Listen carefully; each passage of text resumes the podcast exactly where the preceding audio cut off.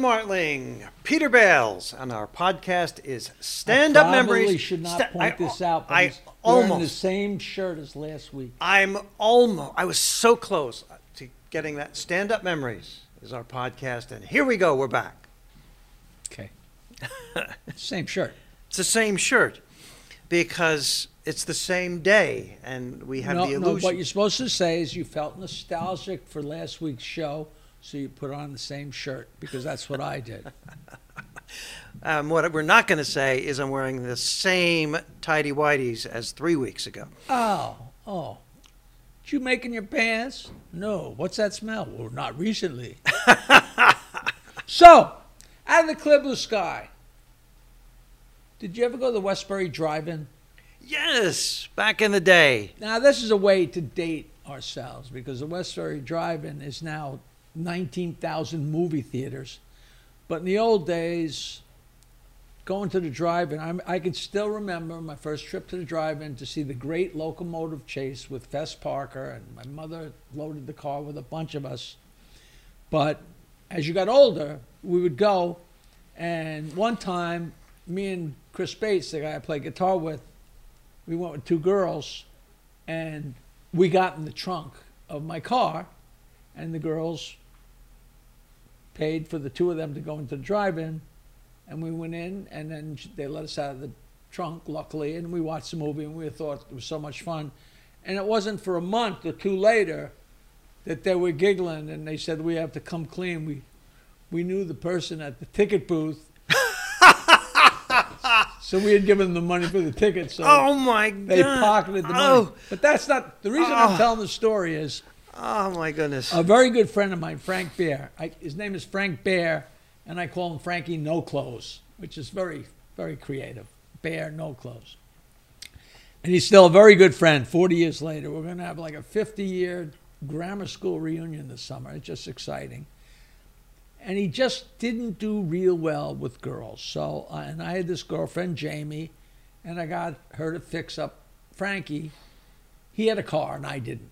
You know, you, you just like comedy. You know, when you're in high school, the guys with a car, they're at a premium. You know, I had this old green Ford. I think I, I never, you know, he's one of those guys could tell you what ca- every car was. All I could tell you is it was blue. You know, but we fix him up with this girl, and it, he's like Don Knotts. He's petrified, and all I remember is on the way to the drive-in he took out a cigarette and he lit the filter. Were ever? yeah, which, which right away you could feel the girl saying, "This guy's a putz," right? also, in these days, there were double features, so you'd sit and watch a movie, and then they'd show a second movie, and you know you'd walk to the stand and get the popcorn, and, and there was a little speaker, like a metal speaker, with a claw, and the claw went over your window and if it was cold, you rolled the window up, but the speaker was there. If it was summer, yeah, but the claw held the speaker on the window. It was one little crappy speaker. It was a horrible way to see a movie, yeah, but it was the driving. and it's the way the Flintstones did. so, me and Frank and Jamie and Vicky go to this movie, and it was the classic. We're in the back seat, and we're like making out and fooling around, and he's him and the girl are as far apart as they can be and still both be in the front seat. You know, he's up against this corner. She's, may- I might be exaggerating, but I don't think so. And this is when there was still, you know, one seat. You know, there's no bucket seat or anything. You know, that's like far apart. And there's no common ground. And we're not talking. We're, you know, we're all friends. I don't know what we're doing by then, but we're certainly having fun and fooling around. and they are getting absolutely nowhere. And so all of a sudden it's the first movie's over. And the popcorn starts dancing and the Coca-Cola's dancing and the candy bars are dancing. Oh, go help yourself. You know, go to get some food at the at the concession stand. Should you drive away with the speaker, please deposit your speaker. There was actually a bin on the way out Right. of the drive-in, where if you accidentally drove away with the speaker, you would drop the speaker in the bin. Finally, he's got an opening to talk. Ha! Could you imagine somebody being that stupid? imagine somebody being that big of what? A, and I mean, went on and on and on. And me and Jamie are in the back seat. I don't know if we were having sex, but we might have been. But we're having a wild old time. And he's going on and on and on about this, and it, and it's winter, so windows all the way up with the speaker hooked on it. And he's going on and on and on, and we're making out, and they're not saying anything by this point.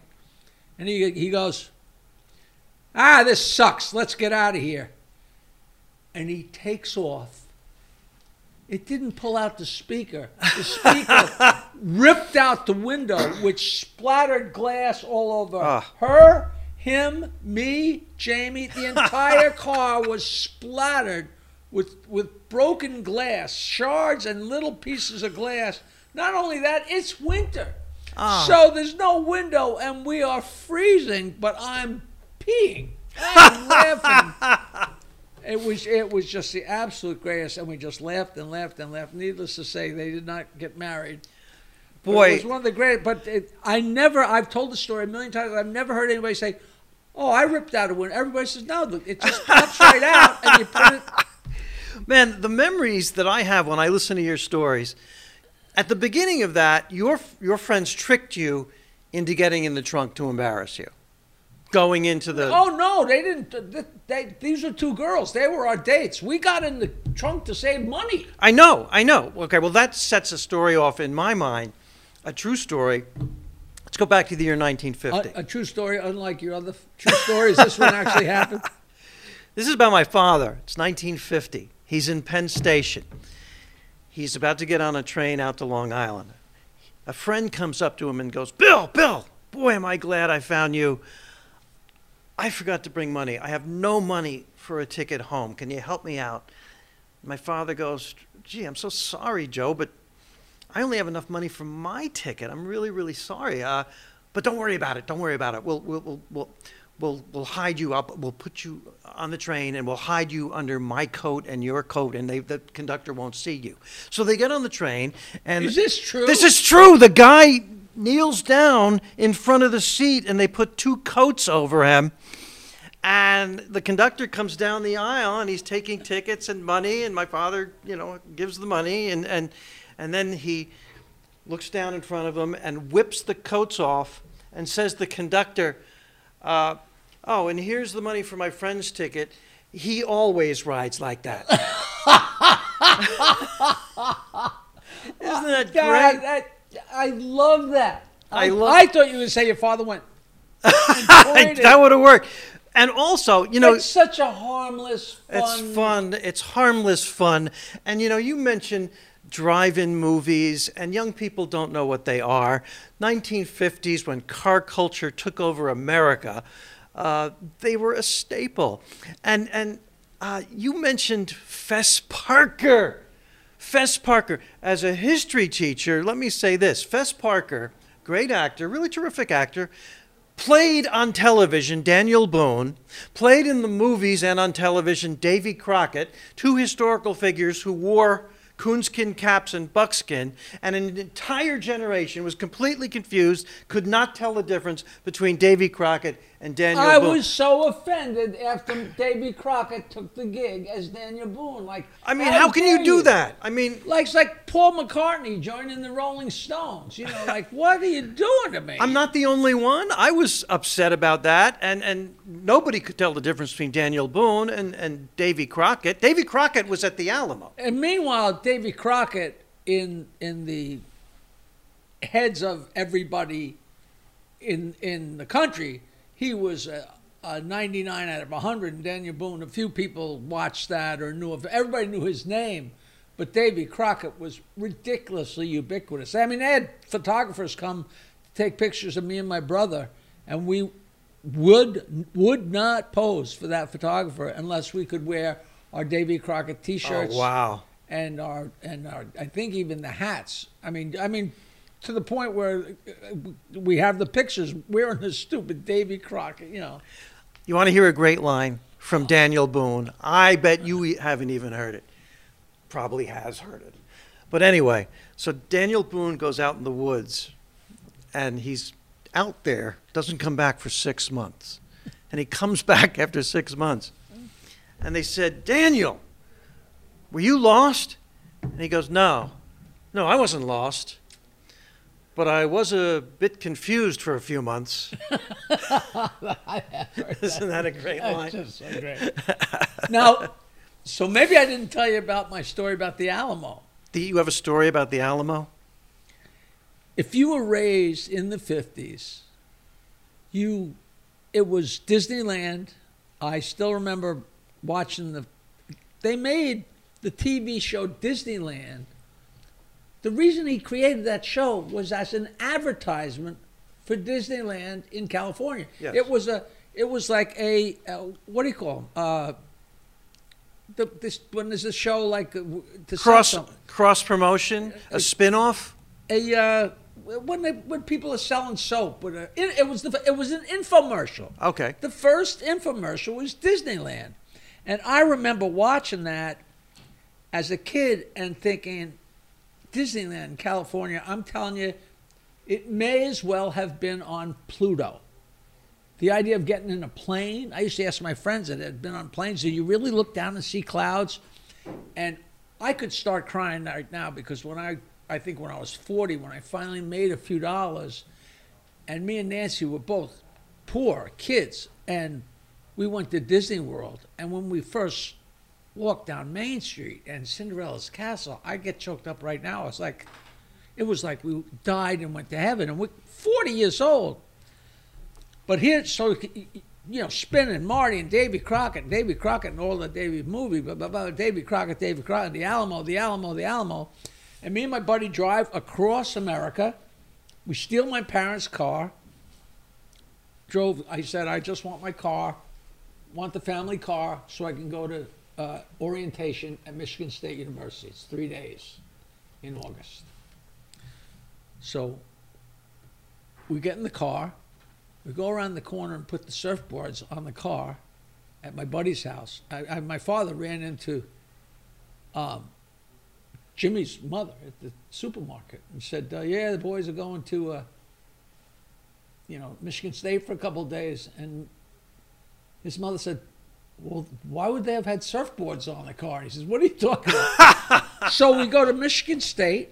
Then we come down, and I'm telling you, this is in the old days. I mean, we're driving along in Kansas and stopping at, you know, a one, a one gas pump gas station where the whole family comes out of the little house to see these guys with the surfboards on the car in the middle of Kansas. Fill it up with Ethel, if Ethel don't mind. there you go. but I mean, it's a whole story. But I mean, you know, St. Louis, Kansas City, Salt Lake City, Los Angeles, San Francisco, uh, uh, through the, the Grand Canyon and through Death Valley. I mean, and we had seven hundred dollars between us when we left. I to this day I will never know. Six weeks we were gone. But we're coming back, and I can still remember the drive across Texas. That is a big state. And we came from El Paso. We're driving and driving and driving and driving. And of course, we're going to the Alamo with Davy Crockett, right? And we get to the Alamo at like, and I'm not making this up. God strike me dead. I don't care. Anybody believes me. And, and it, this may sound a tad bit racist, but it's not. We get to the Alamo at 5.30 and the alamo closed at 5 o'clock. It's a national historical monument.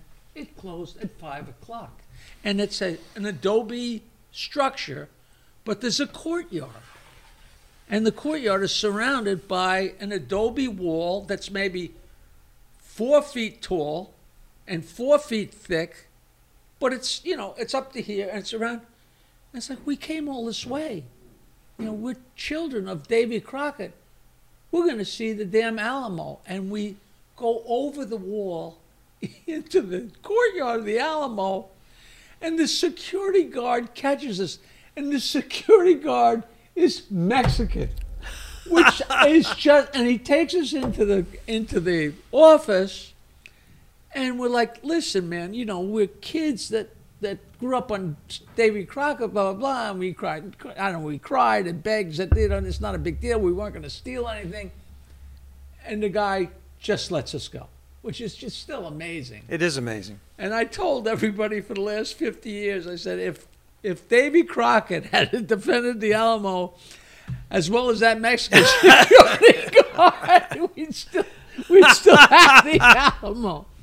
But how the, the, the irony of the whole thing is just so I, I and I you could not make that up. I swear. on In a great irony, Jackie has just remembered the Alamo. I, I told the story a thousand times, and I have never said that. I have never You've never said, said, "I remember the. I Alamo." remember the ah. I remember. You know, you Mama. talk about a national historical site. I think about something that happened to me on a tour of Gettysburg National Park. And I was so struck by it, I used it as the title of a book, a humorous look at American history. Touring Gettysburg National Park with a small group and a tour guide. And a woman actually, I remember she raised her hand for some reason to ask the tour guide a question How come they always had the battles in national parks? And it was a serious question. I gave you credit for coining that for Uh, your that book. is- yes. But she actually- she that- how come they always had the battles in national parks? And That's- that's who's buried in tomb, Oh, yeah. you can't imagine. And I always say that I was so struck by that logic that later on I went up to her in the parking lot and I said, you know, I like how you think. You ever wonder how come meteors always land in craters? That's yes, that's, That's very good. interesting. How come meteors always land in craters? do you, do you that's do you know I actually have a a Gettysburg joke. You have a Gettysburg joke? Yeah. Grandpa is with his, you know, with his grandson and they're, you know, sightseeing and they get to Gettysburg. and he says to his grandson, Sonny boy, you see that field over there? Ah. You know this joke? No. You see that field over there, Sonny boy? That's where they fought the Battle of Gettysburg in 1863. And you know, Sonny boy, there's a lot of people that say the Battle of Gettysburg was the turning point of the Civil War. The kid says, Duh, Grandpa. Tell me something I don't know. He's right. I love it. Your grandmother slept with everybody on the high school football team.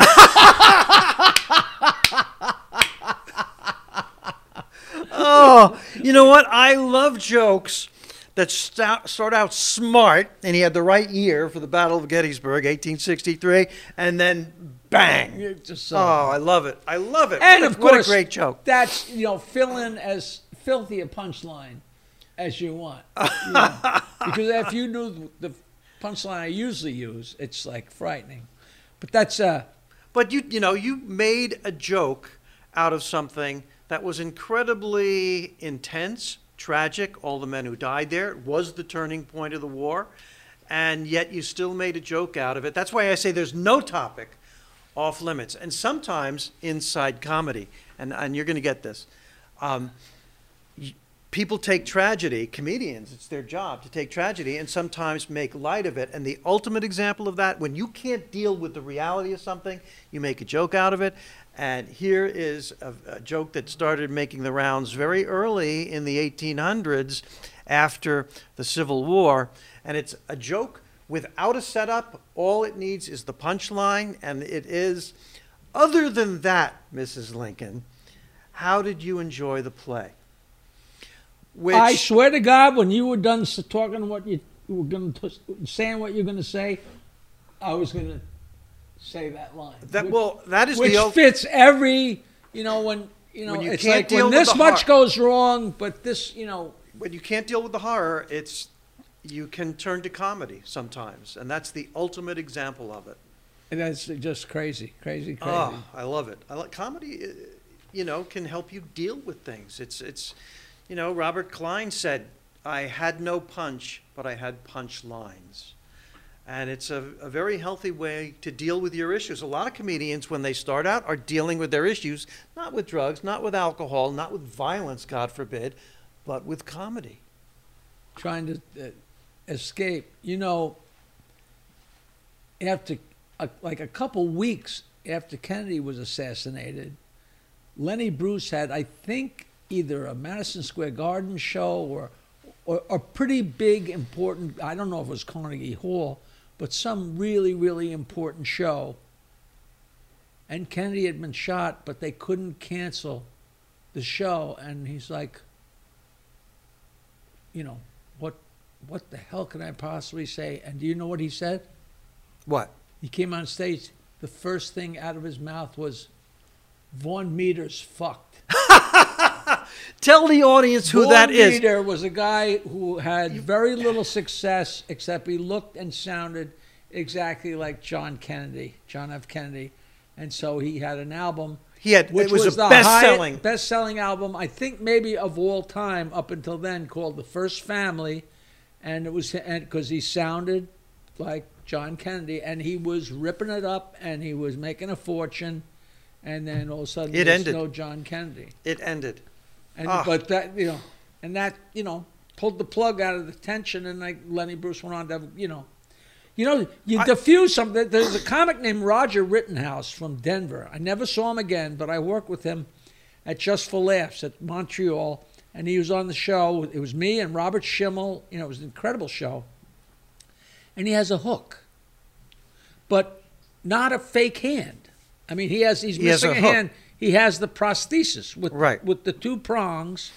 Did I ever tell you this story? No. I know. I don't know. because I, I just realized that that's just not the story I was going to tell. But the thing is, he has this metal, monstrous, ugly hand, and but he would come out on stage and make like two jokes about it and address it and never mention it again. And it was so funny. It was like the elephant in the room got shooed away. But before the show, we're sitting in the green room. I am sure I told you the story. No. And it's me, Robert Schimmel, Nick DiPaolo, Dave Chappelle, who wasn't Dave Chappelle yet, you know. Right. It was 1993 Right.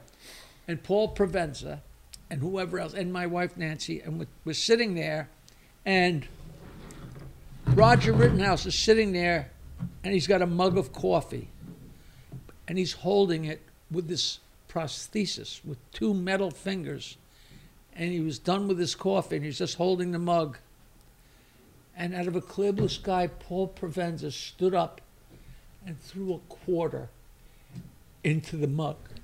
Ah. It was breathtakingly funny. I mean, it was like so cold. It was unbelievable. Oh, wow. That's great. Went nuts. Hysterical. And then years later, when we made the Aristocrats, we were up in Sundance, and I said, Provenza, do you remember what you did with Roger Rittenhouse? And I told everybody the story, and they went nuts. And he said, I don't remember. I said, if you don't remember it, it's my story. Listen, we're doing jokes. You can do jokes about momentous historical events, and it helps you to deal with them. I have a new bit in my act. It's literally Speaking of momentous events, because I'm celebrating the new century and it was time for a new bit. And I'm a social studies teacher and I'm telling the class, I remember where I was when I found out President John Kennedy was assassinated. And I remember where I was when I first heard about 9 11. And this kid in the back of the room goes, Hey, where were you when the Titanic went down? and the class laughed, and I said, I was freezing in the water with Leonardo DiCaprio because that bitch would not let us up on her platform that she was floating on. And everybody laughs at that, and everybody's seen Titanic, and I'm doing that joke, and I see the audience turn to themselves and start going, Yeah, there was room up there. There was room up there. Why didn't she let him up there? You know, I, you really hit and a you nerve. lose sight of the because they said because they can. It was something they knew and they, could deal with. They knew and they could deal with it. Did- Oh, uh, ah, I love this My stuff. grandfather was one of the guys who survived the Titanic. Your grandfather survived, the Survived it. Titanic. Yeah, but he was in his room with an inflatable doll. Well, that is, and I mean that's a perfect way to conclude this episode of Stand Up Memories.